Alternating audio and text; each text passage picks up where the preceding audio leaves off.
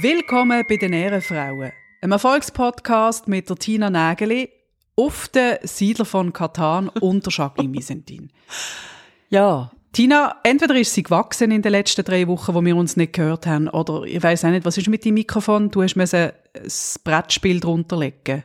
Die Siedler von Katan. Gibt es irgendwie jemanden in der Schweiz, der das nicht daheim hat? Ich kann es auch.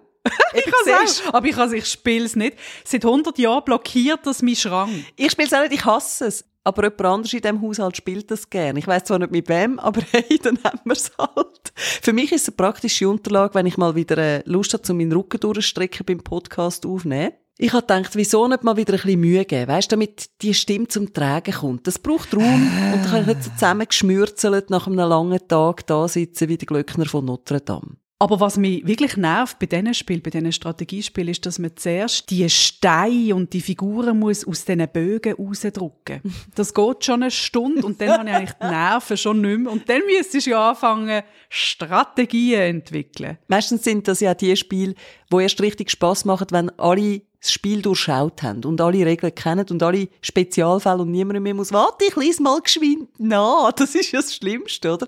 Der dann so nuscht und irgendwie die Gebrauchsanweisung, Gebrauchsanweisung führen nimmt und die anderen fangen an lästern und so, ist doch egal, wir machen es jetzt einfach irgendwie, nein, wir spielen es jetzt so, wie es muss sein. Diese Situation kennen die einfach auch alle.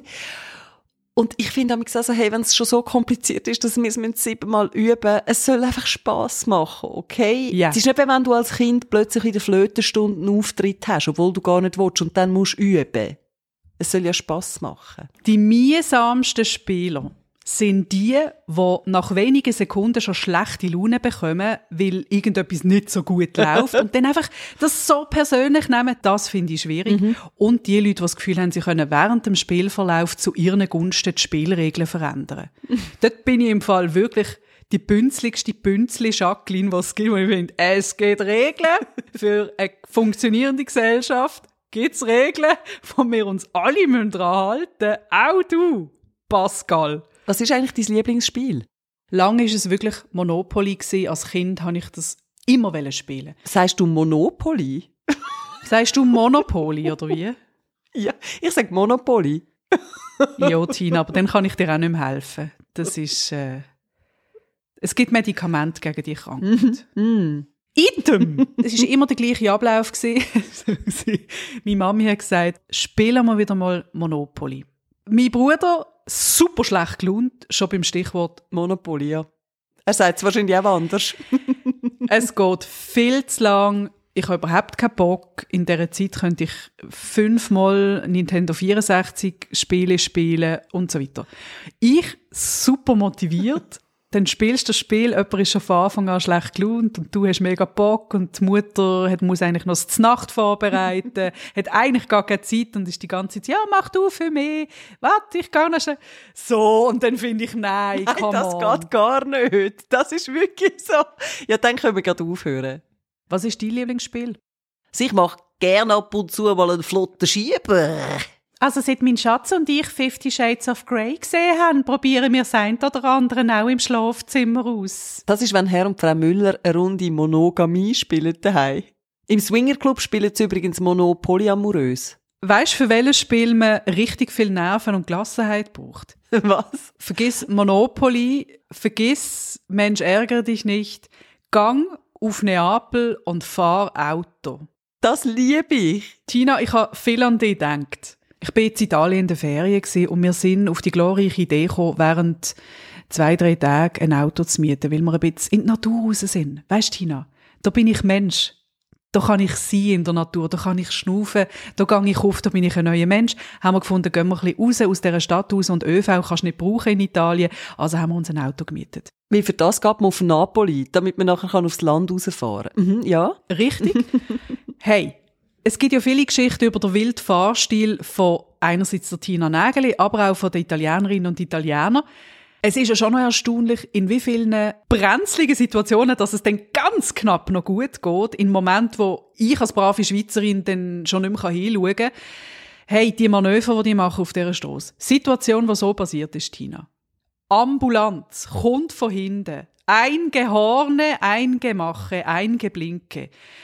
Dann kennen wir das ja so, dass man schön Gas bildet, dass die Ambulanz auch beim grössten Feierobenverkehr durchkommt. Was machen die Napolitanerinnen und Napolitaner? Die finden, hey, auch ich habe Feieroben verdient. Wir machen genau gar nichts. Die müssen auch nie überholen. Die fahren eben immer alle genug schnell. Darum ist es ja so angenehm, um dort Auto zu fahren. Weil niemand so schleicht. Nicht wie bei uns, die Mobility-Fahrer.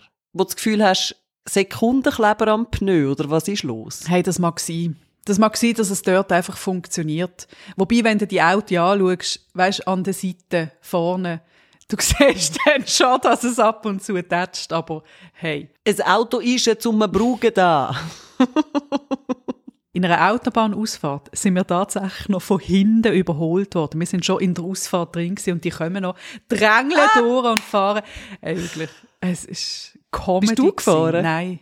Nein, nicht freiwillig dort. Also, als wir mal auf Barcelona gefahren sind, also erstens mal, wenn es um Langstreckenfahrten geht, dann bin ich deine Frau, okay? Mhm. Ich bin die sagt, 8 Stunden auf Barcelona fahren. Ist vielleicht okay, wenn du noch 1-2 Stunden machst zwischendurch, aber ich kann den Rest durchfahren. Ich mache das sehr gerne. Dann angekommen in Barcelona. Endlich habe ich mich daheim gefühlt auf der Straße. Endlich haben alle anderen gleich gut Auto fahren wie ich. Ja. Da war man zackig und speditiv unterwegs gewesen. Und im Unterschied zu allen anderen hat es an unserem Auto keinen Schrammen gehabt. Und danach kommen wir zum Hotel, hat es eine Tiefgarage gehabt, gell? Und nachher sage ich schon so, hä? Nicht schlecht. Und das ohne einen Kratzer, hä? Und danach büge ich so ein, gell? Und danach macht es einfach so von der Seite so, wumps. Hey, dann hat es dort so einen scheiß Pfosten gehabt, den ich nicht gesehen habe. Und es hat einen riesen Kratz auf der Seite von unserem Auto. Aber ich musste sagen, wenigstens sieht das Auto jetzt authentisch aus. Als würden wir da leben. Das ist ja das Ziel, dass man als Tourist nicht als Tourist entlarvt wird im Ausland, oder? Und da habt ihr euch angepasst. Jawohl. Genau richtig. Ich habe da gefunden, ich tue da mal prophylaktisch Massnahmen ergreifen. Es ist auch nicht eingebrochen worden, wie unser Auto übrigens. Also entweder hat meine Massnahme genützt oder es war, weil wir einfach im Parkhaus vom Hotel. Aber ich tippe jetzt mal auf Ersteres. Der 15-Franken-Parkplatz für 24 Stunden. Der eine, der sich die Einheimischen eh nicht leisten können. Vielleicht war es wegen dem gewesen. Man weiss es nicht. Du warst auf jeden Fall in Napoli und du hast ja schon vorgewarnt und gesagt, hey, ich komme 70 Kilo schwerer zurück. Ja. Hast du geschwelgt? Ja. Hast du zugeschlagen? Gut. Es ist in meinen Augen eine Todsünde, wenn man in Neapel, der Geburtsstätte von der Pizza, von der, wie ich finde, besten Pizza, nämlich der napoletanischen Pizza, wenn man dort nicht jeden Tag mindestens eine Pizza isst oder einen Teller Pasta. Das Essen war fantastisch, egal wie verlottert ein Beiz aussieht, egal wie billig. In der Schweiz würde ich nie rein, weil ich das Gefühl habe, das ist sicher nicht eine gute Küche. Dort isst du einfach wirklich fast überall gut. Mhm. Pizza können's. Was sie nicht können, ist im Fall Englisch. Das hat mich noch überrascht. Die Erfahrung habe ich nämlich dort gemacht. Das gipfelt im Fall teilweise ernsthaft drin, dass die Leute einfach nicht mit dir reden, wenn sie merken, dass du nicht Italienisch kannst. Wenn sie merken, sie müssten, sie wären jetzt gezwungen, zum Englisch zu reden. Also Moment, das heisst, du hast nicht vorher einen Italienischkurs beleidigt? Mit meinem Reise-Italienisch langt es für eine Acqua Frizzante, es langt für eine Bicchiere di Vino Rosso. Grazie, voglio una pizza. Für was es offensichtlich nicht gelangt hat, ist fürs Busfahren. Der Fahrer war so hilflos, als er gemerkt hat, dass wir Italienisch nicht verstehen und der kann kein Wort Englisch, dass er einfach die Tür von unserer Nase zugemacht hat, statt uns zu erklären, wie das Ganze jetzt funktioniert. Und das ist schon noch erstaunlich. Mhm, das ist erstaunlich. Und dort bist ja du dann mit dem Latein, habe ich sagen, mit dem italienischen Moment gewesen. Weil dort hättest du natürlich noch vorbereiten sollen, Folgendes. «Gegazzo!» Und dann so die Fingerchen zusammen und so die Hand schütteln. «Gegazzo!» Ja, während der Bus abfährt, ja. Hätte ich das schon machen können, ja. Ja, dann hätte er gerade umgekehrt. Ja. Ah, das ist ja doch eine von uns. Wenn du mit den Händen geschüttelt hättest. Aber sonst war es schön. Sonst war es schön. Weisst du, ich habe mir dann überlegt, als ich so den Vulkan angeschaut habe, der sehr nahe an der Stadt dran ist, habe ich mir überlegt, weißt, wenn so Naturkatastrophen passieren, gibt es ja immer Menschen, die zufällig dort sind und das erleben. Mhm. Und dann habe ich mir überlegt, bin ich jetzt vielleicht einer von diesen Menschen, der erlebt, dass ein Vulkan ausbricht? Das kann ich zu 100% nachvollziehen, wie du dich dort gefühlt hast. Ich denke da gerade zurück an die Ferien auf Neuseeland, wo wir gefunden haben, hey, da kann man so einen Ausflug buchen auf White Island. Einfach ein Vulkan, der so aus dem Meer rauskommt. Und du fährst mit dem Boot dort an, irgendwie eine Stunde, oder ich weiss nicht, vielleicht auch zwei. Und wenn du Glück hast, siehst du noch ein paar Delfine. Und wenn du Pech hast, dann siehst du einfach 2 Stunden lang nichts. Und dann kommst du auf White Island an. Und dann gibt es so ein bisschen Sicherheitsvorkehrungen. Und du kommst Masken über. Das haltest du im Fall fast nicht aus, ohne die Maske. Also du brauchst es definitiv. Und dann gehen sie einem Zeltchen, dann findest du, das ist aber schön. Noch bevor der Ausflug fertig ist, gibt es ein Zeltchen. Das ist einfach, damit du mehr Speichel produzierst und deine Schleimhäute nicht so gereizt sind von all diesen Dämpfen auf White Island. Und ein Zeitchen später ist ja White Island tatsächlich ausgebrochen. Und da sehe ich die Leute, die zum Teil überlebt haben und erzählen, ja eben, bin jetzt ohne meine Familie wieder heimgefahren, oder? Wir sind auf der Insel gsi, wo der Vulkan ausgebrochen ist. Ich bin im Fall fassungslos gsi und gleichzeitig, also es ist unberechenbar und wir müssen uns halt schon davon verabschieden, von der Vorstellung, wir Menschen, dass wir einfach alles kontrollieren können. Es ist einfach nicht so. Ich weiss nicht vieles über Vulkan, aber was ich weiss ist, dass man es ganz schlecht kann voraussagen kann, wenn er dann wirklich ausbricht. Es gibt eine wunderschöne Dokumentation mit dem Titel «Fire of Love». Es tönt im ersten Moment nicht so sexy. 2 Vulkanforscher.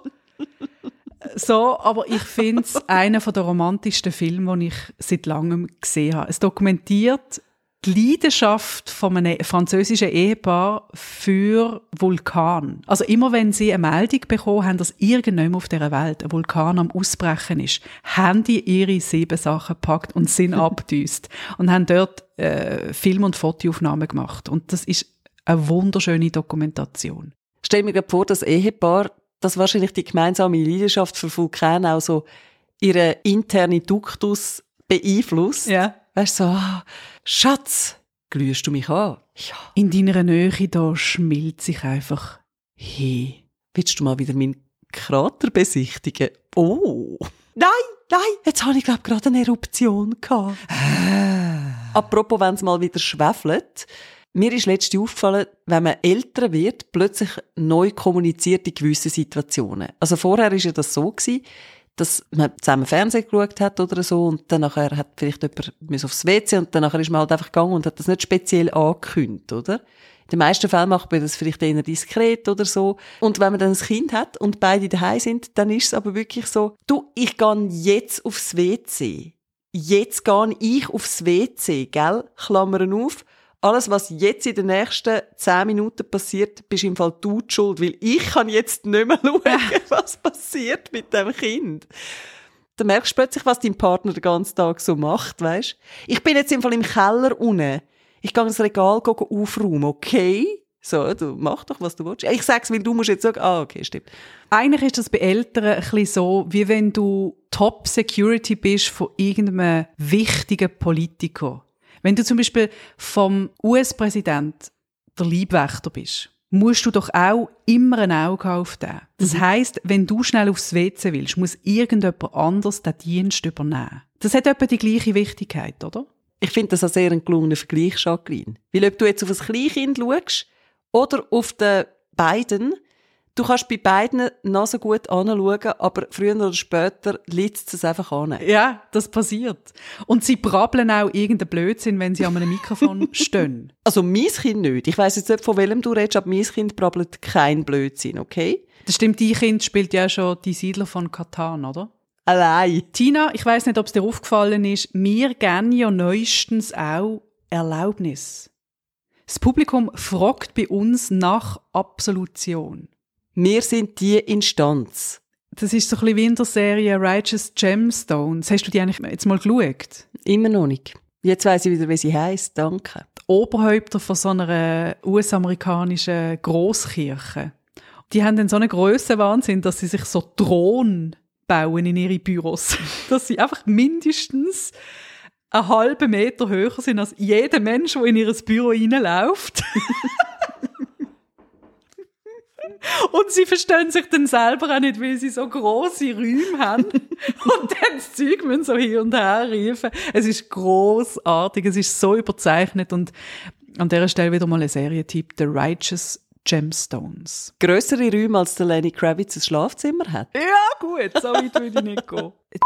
Will von uns wissen, ist es okay, wenn man ganz schlimme Trash-TV-Formate liebt? Oh nein, sie hat geschrieben anonym. Ich tue es wegpiepen. Das ist so, wie die Leute, weisst, wo immer sich überlegen, ob das, was sie jetzt gerade machen, unbünzlig ist oder nicht. Und gar nicht merken, dass sie, wenn sie das fragen, die grössten Bünzlis von allen sind. Hingegen, wenn du einfach sagst, so, hey, ja, ich bin ein riesen Bünzli. So what? Das ist etwas vom Unbünzligsten, was ein Bünzli kann sagen. Und ich finde im Fall jetzt auch, soll doch einfach Freude haben an ihren Trash-TV-Serien. Mhm. Sie muss sie einfach nicht mit mir besprechen, weil ich schaue es nicht gern. Ich finde es schade. Es gibt fast kein grösseres Phänomen als die Kardashians. Ausser du schaust einfach nicht, dann ist es gar nicht da. Genau. Aber dann würdest du so Highlights verpassen wie Kim Kardashian, die mit ihrem Sohn einen Europatrip macht. Ihr Sohn ist ein riesen Fußballfan. Und seine Freunde sind riesen Fußballfans. Also chartert sie. Ah nein, es ist ihre Privatjet. Sie hat einen eigenen Privatjet und fliegt nach London. Dann gehen sie nach Paris. Saint-Germain, sagt sie immer. Saint-Germain. Wie alt ist der Bub? Ich würde jetzt mal schätzen, der ist unter 10.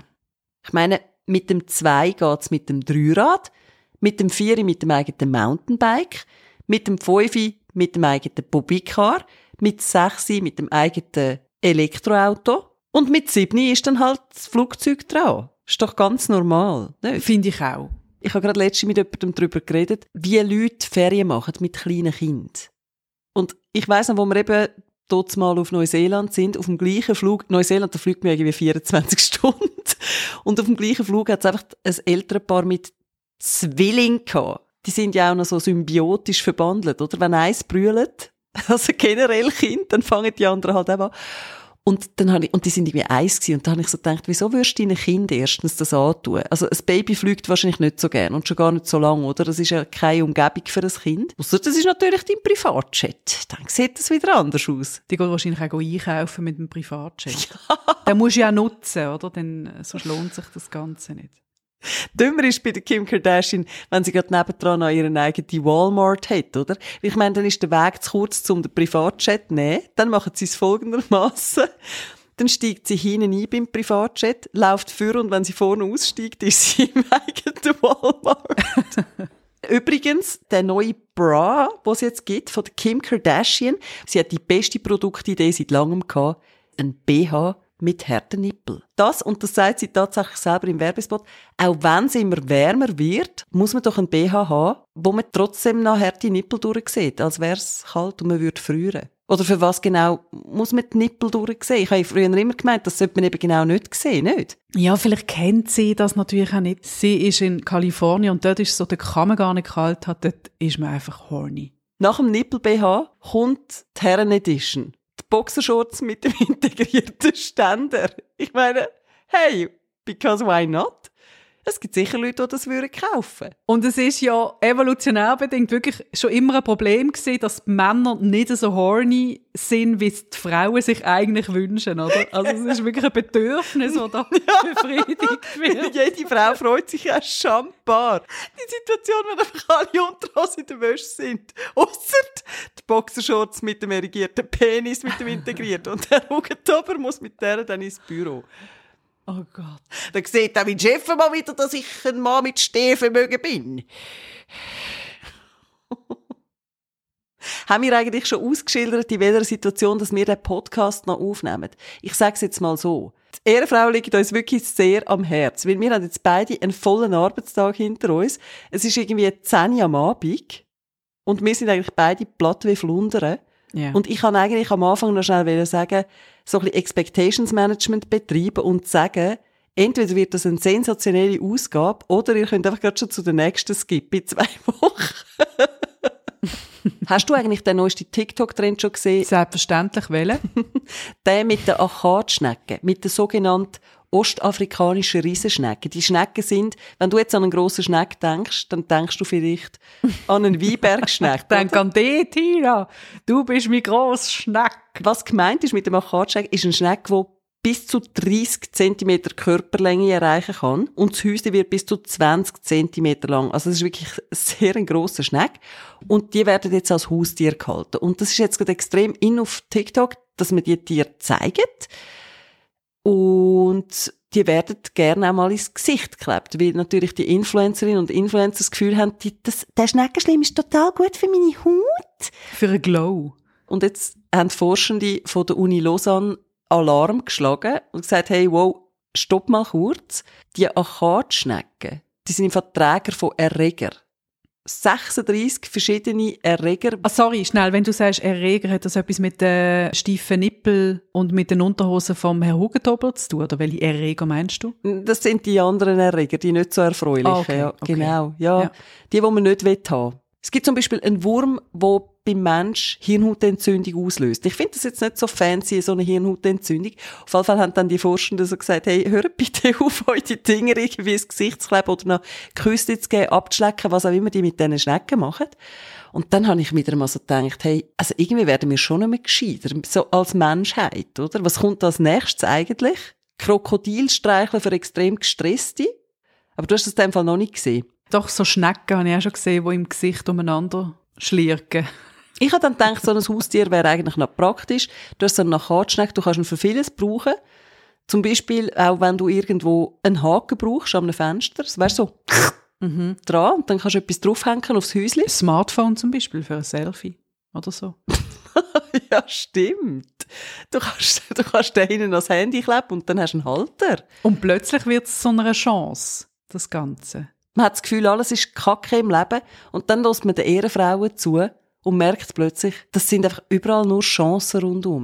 Man muss sie nur packen, die Chancen im Leben. Und sich ins Gesicht kleben. Und genau. Ins Gesicht kleben. Jacqueline, ich tue dir auf jeden Fall jetzt einen dicken, fetten Kuss in dein Gesicht kleben. Bleibt euch selber treu. Aber vor allem uns.